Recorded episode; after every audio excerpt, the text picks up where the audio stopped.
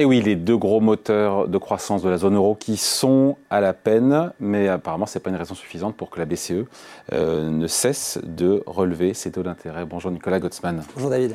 Chef économiste de la financière de la Cité. C'est vraiment le cas aujourd'hui, tous les moteurs sont en train de s'éteindre, vraiment bah, ce, qui, peut être intéressant, c'est de décomposer euh, le, PIB, euh, de regarder un peu ce qui, où on en est aujourd'hui. En fait, donc la principale partie, c'est la consommation des ménages, euh, qui est elle-même plus direct, quasiment directement sous contrôle de ce que fait la BCE. cette consommation des ménages-là, elle est encore inférieure aujourd'hui à ce qu'elle était en 2019. On est 0,8% en dessous. Si je compare avec les États-Unis, on, était on est à plus 8,5% aux États-Unis. Donc il y a un décalage qui est très important. Ça, ça représente à peu près la moitié du PIB. Mais c'est pas uniquement la faute de la BCE, ça, cet écart ah, de. Alors non, évidemment, il y a euh, euh, le choc inflationniste qui Parce que la Fed, elle aussi, elle a relevé ses taux. Bien sûr, mais la Fed a relevé ses taux, mais elle a eu aussi la même inflation. Donc on peut dire que le pouvoir d'achat a effectivement été renié par ah l'inflation. Mais quand on regarde la réaction des deux banques centrales, quand on regarde le niveau de consommation, la Banque centrale américaine réagit assez fortement, mais avec un niveau de consommation très très élevé aujourd'hui, alors que la BCE réagit fortement également, mais avec un niveau de consommation qui est déjà revenu à son niveau de fin 2019. Donc la consommation, premier moteur, pour vous, elle est vraiment euh, elle est déprimée? Elle est, alors, elle est déprimée, les services se tiennent encore à peu près correctement, mais quand on regarde euh, tout ce qui est bien, notamment quand on veut acheter une voiture ou ce genre de choses, évidemment, il y a un impact qui est direct de la, euh, du fait de la hausse des taux d'intérêt. Donc là, on a un ralentissement et un tassement, on va dire plutôt une stagnation de la consommation des ménages. Donc, en gros, 50% du PIB américain, euh, du PIB européen est déjà bloqué. Ensuite, on a l'investissement. Quand on regarde l'investissement privé, en fait, on se rend compte que le niveau de crédit qui est octroyé aujourd'hui aux entreprises non financières en Europe, c'est-à-dire vraiment les entreprises, euh, on est déjà en baisse de 2,4% si j'annualise les chiffres depuis six mois. Donc là, on est en baisse. Donc là, on ne peut pas attendre non plus de relais de croissance de ce côté-là, du côté de l'investissement privé. Et ces deux composantes-là, qui représentent à peu près 70% du PIB, euh, du PIB européen, mmh. c'est ce qui est ce qu'on appelle la demande intérieure privée et ce qui est directement sous contrôle de la BCE. Ensuite, on a euh, la demande intérieure publique, c'est-à-dire l'investissement et la consommation publique. Mmh. Or, en fait, on a eu un soutien qui était très massif l'année dernière, notamment sur les aides qui avaient été octroyées à la population pour soutenir l'énergie. Ces aides sont en train de se, euh, d'être, rebasculées vers, vers enfin, on revient au niveau intérieur, donc on a une baisse de ce côté-là. Du côté investissement, par contre, c'est plutôt la stagnation, mais on pourrait attendre dans les prochains mois et prochaines années, éventuellement comme support de la croissance, tous les, fonds européens qui vont être octroyés. Donc là, on a en gros 95% du PIB européen. On sait qu'on est plus ou moins à l'arrêt. Enfin, en tout cas, on n'a pas de croissance attente de ce côté-là. Mais elle le sait, pardon, la BCE, elle a, comme vous et moi, ces, chiffres-là. Hein. Alors, alors euh, oui, ensuite il y a quand même des choses qui masquent un petit peu la situation. Ah. Quand je regarde notamment ce qui se passe euh, sur la balance commerciale, là on pourrait se dire, la balance commerciale européenne, en fait, elle a atteint son plus haut niveau au premier trimestre 2023, son plus haut niveau historique. Après, après encore une fois, 300 euh, milliards de déficit euh, de la balance commerciale en 2022 pour des questions, j'imagine, liées à l'énergie. Hein. Liées à l'énergie, mais aujourd'hui, en chiffres, en termes réels, on est à 135 eh ben, tout va bien alors Alors on pourrait dire que tout va bien, sauf que quand on regarde en fait dans le détail des chiffres, on a une grosse anomalie. Ah oui, sur l'Irlande sur l'Irlande depuis 2015. expliquer ça, tiens, ouais. Alors, en fait, ce qui se passe, c'est que euh, l'Irlande euh, un aspirateur, est un aspirateur euh, à, profit multinational qui sont transférés donc de l'étranger vers l'Irlande et après sont rapatriés aux États-Unis. je ricane, mais en fait pas du tout. C'est parce qu'en fait le taux d'impôt sur les sociétés est à 12,5% chez eux. Voilà, ils attirent et ils attirent donc toutes les, les multinationales américaines qui sont qui sont situées là-bas et qui rapatrient leurs profits là-bas. Le problème, le problème c'est que depuis la fin 2014, depuis le premier trimestre 2015, en fait, l'Irlande comptabilise ses transferts financiers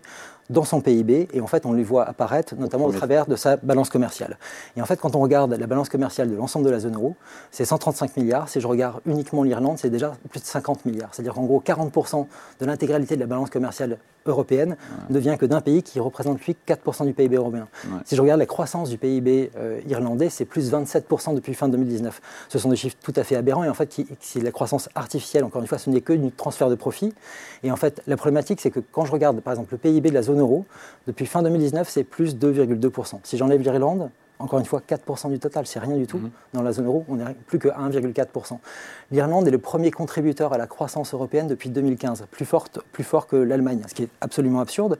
Et donc ces chiffres-là donnent un sens de confort, notamment sur la balance commerciale ou sur le chiffre du PIB qui est trompeur. Évidemment, les gens de la BCE le savent, mais ce qui révèle encore davantage la, faiblesse et la fragilité de l'économie européenne. Et malgré cela, la BCE souhaite encore relever ses taux pour encore affaiblir la demande intérieure européenne. qui est déjà très faible. Sauf que, sauf que euh, on dit que la zone euro est en récession depuis le début de l'année, deux trimestres consécutifs, mais quand on retire l'Allemagne, hors Allemagne, la zone euro n'est pas en récession. Alors oui, alors si je par contre si je fais euh, la même mécanique, c'est-à-dire qu'on a 0,1 de baisse au, dernier trimestre 2021 et 0,1 de baisse au premier en 2023. Si je regarde uniquement la demande intérieure, Là, on est à moins 0,6 et moins 0,6. Donc on a vraiment une, enfin, on, est, on, a, perdu même.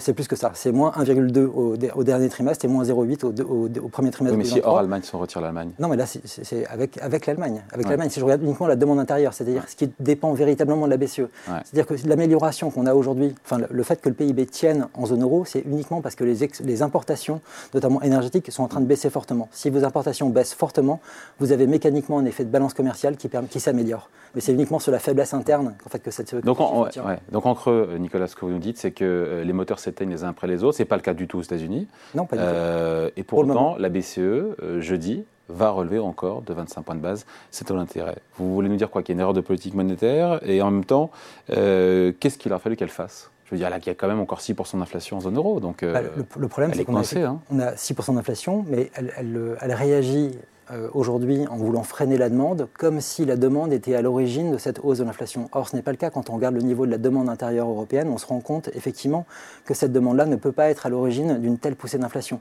Quand je regarde d'autres pays, on voit une inflation qui part notamment, euh, si je prends le, cas extrême de la Suisse, le, PIB, la consommation, euh, tout est plus fort en Suisse qu'il ne l'a été en zone euro, sauf que l'inflation est beaucoup plus faible. Elle est à, proche de 2% aujourd'hui. Et là, comment l'expliquer de l'énergie uniquement. Et donc, c'est la cause de, la. Ils, consomment, ils consomment de l'énergie, les Suisses aussi, non? Ils consomment de l'énergie, sauf qu'ils ont bloqué les prix de l'électricité notamment, et qu'ils ont euh, des centrales sur place. Donc, on a une vulnérabilité, nous, énergétique, hmm. au sein de la zone euro, qui nous a exposé euh, à ces très fortes hausses de prix. Donc, elles ne sont pas causées par une demande supplémentaire. Donc, elle n'est pas, enfin, elle n'est pas causée par la BCE, mais la BCE souhaite y répondre. Mais elle le sait tout ça aussi. Euh, elle le voit, la, zone euro. Il y a un débat. il y a un e. débat. Ce qui est intéressant, c'est de voir le, le, discours du staff de la BCE, donc les économistes internes à la BCE, qui publient de nombreux papiers, notamment sur l'état de la situation économique européenne qui montre une situation plus fragile que ce que semblent dire les gouverneurs. Les gouverneurs aiment bien répéter mois après mois que qu'une des causes principales de la hausse de l'inflation en Europe, c'est également la demande. Mm. Or, ce narratif-là est en train de s'effondrer justement par la faiblesse de la demande interne de la zone euro, ce qui rend cette hypothèse non crédible, on va dire, de, s'imaginer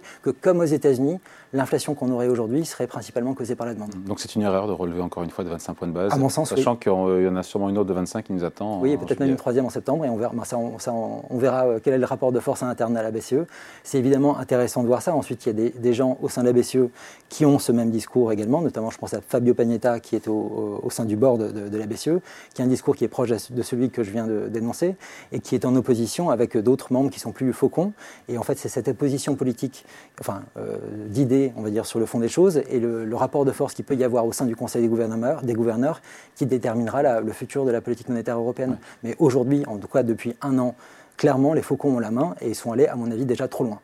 Donc ce qu'elle a dû faire la BCE, c'est euh, wait and see, attendre, accepter encore une fois une inflation trop élevée, mais qui serait amenée à rebaisser parce que, parce que les prix de l'énergie ont bien, ont bien baissé C'est ce qu'on constate aujourd'hui. Notamment, je regardais ce matin, on a eu la publication des, euh, des prix gros en Allemagne qui sont passés en, qui étaient à plus de 23% il y a encore euh, quelques mois. On est à moins 2% aujourd'hui.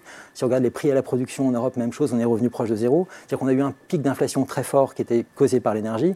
Aujourd'hui, tous ces chiffres sont en train de, se tasser et de revenir proche de zéro. Évidemment, c'est une bonne nouvelle, évidemment. Évidemment une bonne nouvelle, mais dans ces conditions-là, euh, évidemment, on n'a pas forcément besoin d'avoir une politique qui soit aussi restrictive qu'elle l'est aujourd'hui. Voilà, le propos est très clair. Merci beaucoup Nicolas Gottsman, chef économiste de la financière de la Cité. Merci. Merci.